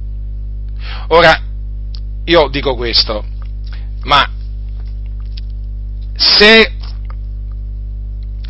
eh, se la massoneria, no, io ci tengo a dire queste cose qua perché la massoneria dentro le chiese domina, cioè, fratelli, io insisto, eh, a me non interessa se qualcuno magari mi definirà noioso, ripetitivo, non mi interessa niente. Eh? Allora, ma eh, riflettete, se la massoneria ha tolto a Gesù il primato, perché l'ha fatto diventare una via, uno dei, uno dei tanti salvatori, hm? uno dei tanti maestri, quando lui è il maestro, allora, è o non è questo un attacco rivolto al Signore Gesù Cristo e quindi alla salvezza di Dio che è in Cristo? Lo è. Lo è sì o no? È certo che lo è. Allora, se lo è, vuol dire che qualcuno sta attaccando la verità. Allora la verità va difesa, la Chiesa è colonna e base della verità, quindi la Chiesa si trova a dover difendere la verità. La Chiesa di Cristo lo fa, ma se una Chiesa non difende la verità, ma si associa con quelli che combattono contro la verità, è la Chiesa di Cristo? No, non è la Chiesa di Cristo. Perché la Chiesa di Cristo combatte per Cristo, nel nome di Cristo, e quindi in difesa di Cristo. La Chiesa di Cristo, se gli attaccano il capo, sapete cosa fa? Difende il capo. La massoneria ha attaccato il capo della Chiesa, che è Cristo Gesù. Allora, lo ha attaccato sì o no? Certo che lo ha attaccato. Beh, ditemi voi. Ditemi voi se non l'ha attaccato. Eh. E lo fa anche tramite i suoi, i suoi, membri massoni in mezzo alle chiese. Allora c'è in atto un attacco contro Gesù Cristo, contro il capo della Chiesa. Allora, è chiaro che i servitori di Cristo fanno il loro dovere e quindi difendono il loro padrone. La Chiesa difende il suo capo, che è Cristo, quindi si oppongono que- alle menzogne che dicono i massoni, che dice la massoneria. E dice, naturalmente in difesa di Cristo, quello che dice la parola di Dio. Capite? Se invece un pastore o una chiesa parla come parla Billy Graham, è evidente che quella chiesa come capo non ha Cristo, non sta servendo Cristo. E chi sta servendo? La massoneria. Sta servendo il gran maestro di una magari particolare obbedienza. Mm? Ci sono in Italia tante denominazioni, ormai ci sono denominazioni che servono il Gran Maestro del Grande Oriente d'Italia, non è che servono il Maestro Cristo Gesù, no, loro servono il Gran Maestro, stanno ad ascoltare quello che dice il Gran Maestro del, Grande Oriente d'Italia, eh? che recentemente ha detto che sono illusi coloro che pensano di, tene, di detenere l'unica verità, eh? o la sola verità. Non è un attacco contro Cristo questo che è la verità? Ma la Chiesa non gli interessa, ma quale Chiesa? Quella falsa.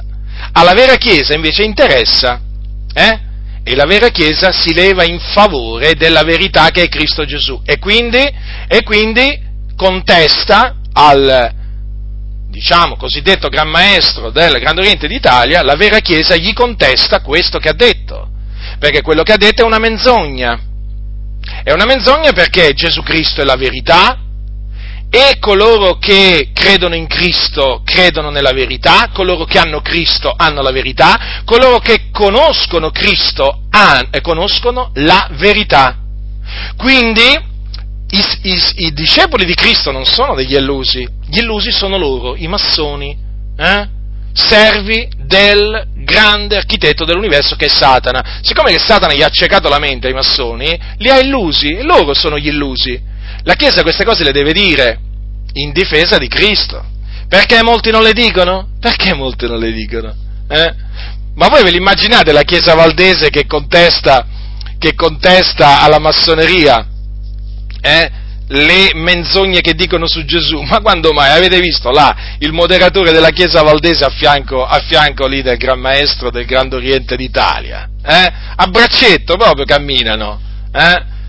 Ah, poi ci dicono, voi vedete la massoneria dappertutto. Beh, voglio dire, se è dappertutto mica è colpa nostra, no? Voglio dire, eh, questi invece proprio non, non, la vedono, fanno finta di non vederla, eh, gli conviene. Allora, per quello che vi dico, fratelli del Signore, è di fondamentale importanza oggigiorno ribadire quello che la scrittura dice su Cristo, che è disceso dal cielo, eh, e che in cielo era Dio che è venuto nel, nel mondo eh, facendosi uomo e, ed è venuto in carne, quindi aveva un vero corpo di carne e ossa. Ed è eh, di fondamentale importanza ribadire che Gesù era vero uomo, ma anche vero Dio, perché dice la scrittura che in lui abita corporalmente tutta la pienezza della deità. È di fondamentale importanza dire, ribadire che Gesù Cristo è morto sulla croce per i nostri peccati, secondo le scritture, che fu seppellito, che il terzo giorno risuscitò dai morti secondo le scritture, che apparve ai suoi discepoli, dopodiché fu assunto in cielo. Assunto in cielo alla destra del Padre, dove angeli, principati e potestà gli sono sottoposti e dove tutti gli angeli l'adorano. Sì, gli angeli di Dio, tutti quanti, adorano Gesù Cristo, perché Gesù è Dio benedetto in eterno. Il Padre ha dato l'ordine, tutti gli angeli di Dio l'adorino e quindi viene adorato in cielo. C'è qualcuno che può essere messo al pari di Gesù? Maometto, Buddha, ma dai, ma dai, ma veramente, stiamo parlando di Gesù, fratelli, stiamo parlando di colui che è alla destra del Padre in questo momento, mentre io vi sto parlando. Gesù Cristo è alla destra del Padre ed intercede per i santi che sono su tutta la faccia della terra. Vi rendete conto di chi stiamo parlando?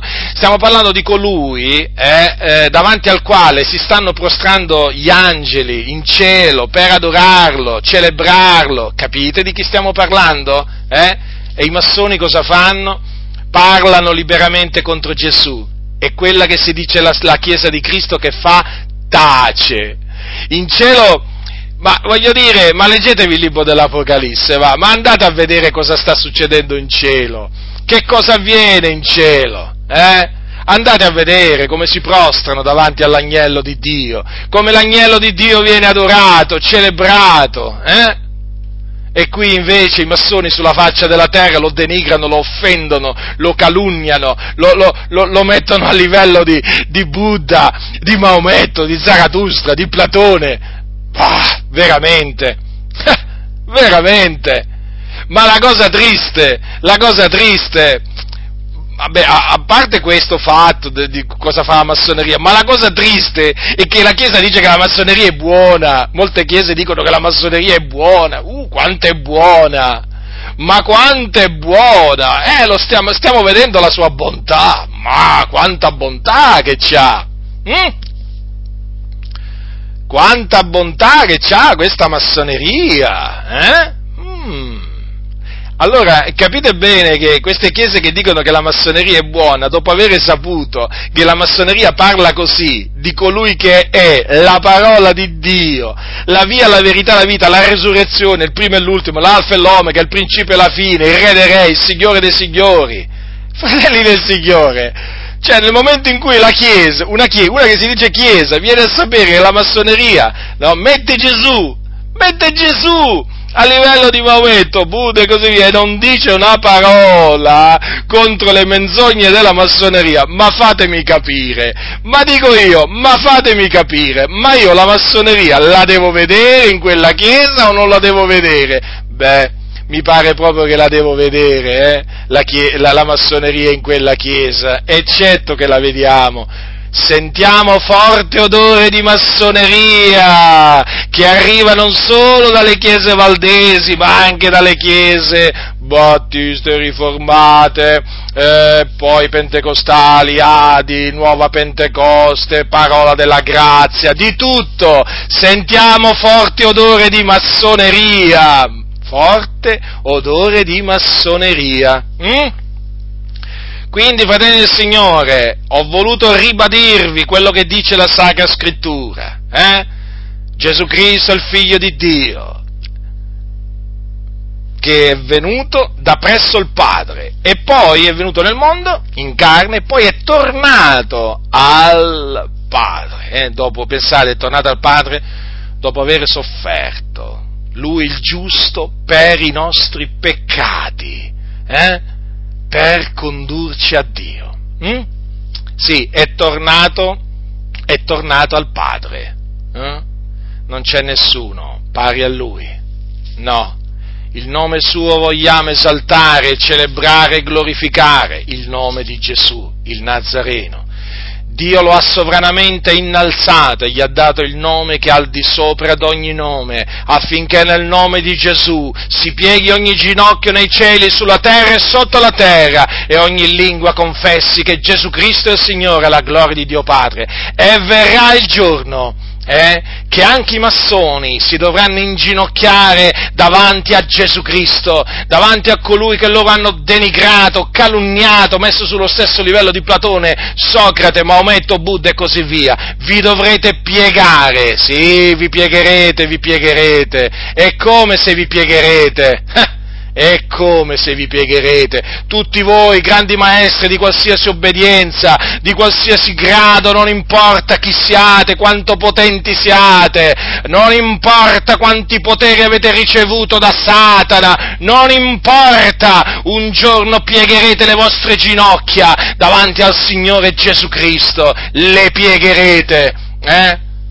Ma ricordatevi anche che sarete scaraventati nel fuoco eterno un giorno, dove sarete tormentati per l'eternità assieme al vostro caro Lucifero, quello che voi chiamate Lucifero, eh? quello che voi dite vi ha portato la luce la libertà, eh? là sarete, sì, nello stagno ardente di fuoco e di zolfo per l'eternità, perché avete rigettato colui che è la via, la verità e la vita, avete rigettato colui che è il Salvatore del mondo, avete rigettato l'agnello di Dio che toglie il peccato del mondo, sì, sì, avete rigettato proprio lui e pagherete a caro prezzo il vostro rigetto. Il Dio ha già sentenziato quello che accadrà a quelli che non credono nel Signore Gesù Cristo. Saranno condannati, quindi voi sarete condannati, non avrete scampo e poi in quel giorno, in quel giorno sarà troppo tardi riconoscere che vi siete illusi, sì, vi siete illusi, vi siete illusi. Mm? Io però vi avevo avvertito, voi però non avete voluto ascoltare l'avvertimento. Mi rivolgo a voi massoni, col grembiule e senza il grembiule, eh? A voi che siete in mezzo alle chiese, io vi ho avvertiti, non potrete dire, ah ma nessuno mi ha avvertito, io vi ho avvertiti, io ve l'ho detto, ravvedetevi, convertitevi, credete nel Signore Gesù Cristo, uscite dalla massoneria, uscite, rigettatela, rigettatela e smascherate, io ve l'avevo detto, eh? Voi non volete ascoltare? Peggio per voi La scrittura dice se sei savio, sei savio per te stesso. Se sei beffardo, solo tu ne porterai la pena. Adesso mi rivolgo a voi, fratelli e sorelle nel Signore, per terminare questa mia confutazione. Veramente noi dobbiamo essere grati a Dio, al solo vero Dio, per avere mandato nella pienezza dei tempi nel mondo Gesù Cristo, il suo figliuolo, per, per compiere la propiziazione per i nostri peccati noi veramente gli siamo grati, gli saremo eternamente grati, perché mediante il sacrificio di Gesù, vero uomo e vero Dio, noi siamo stati riconciliati col Padre, noi abbiamo ottenuto la remissione dei, dei nostri peccati, noi siamo stati liberati dai nostri peccati, noi abbiamo ottenuto la vita eterna. E quindi abbiamo la certezza abbiamo la certezza che passeremo l'eternità con il Signore. E quindi siamo in obbligo di esaltare veramente il Padre, ringraziare il Padre per mezzo, per mezzo di Cristo Gesù, ma siamo anche in obbligo, anche in obbligo di eh, ribadire quello che dice la Sacra Scrittura su Gesù, perché Gesù non è un uomo qualsiasi, Gesù è colui che è disceso dal cielo, come disse, come disse Giovanni il Battista un giorno, disse queste parole che veramente sono parole molto belle.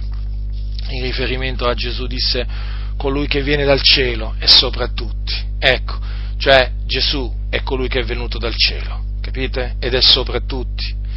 È venuto dal cielo, quindi è disceso dal cielo, eh? ed è venuto in carne, aveva un corpo fatto di carne ossa e sangue, ed è venuto per distruggere mediante la morte colui che aveva l'impero della morte, cioè il diavolo, e per liberare eh, tutti noi che per il timore della morte eravamo soggetti a schiavitù. Quindi capite bene quanto è importante ribadire quello che dice la Sacra Scrittura, perché non si fa altro in questa maniera che ribadire eh, l'importanza, la suprema importanza che ha l'opera espiatoria di Cristo Gesù, eh, che Lui compì sulla croce per noi che non meritevamo nulla. Sì, fratelli nel Signore, quindi eh, colgo anche l'occasione per esortare tutti coloro che sono preposti nel Signore eh, ad ammaestrare il popolo di Dio. Parlate, parlate, parlate della discesa di Gesù, del Figlio di Dio dal cielo, parlate della parola che è stata fatta carne, parlate di Gesù venuto in carne, parlate, parlate di quello che Gesù ha fatto sulla croce per noi, parlate, parlate, parlate, non vi vergognate, proclamate la parola della croce, parlate del sacrificio di Cristo Gesù, parlate.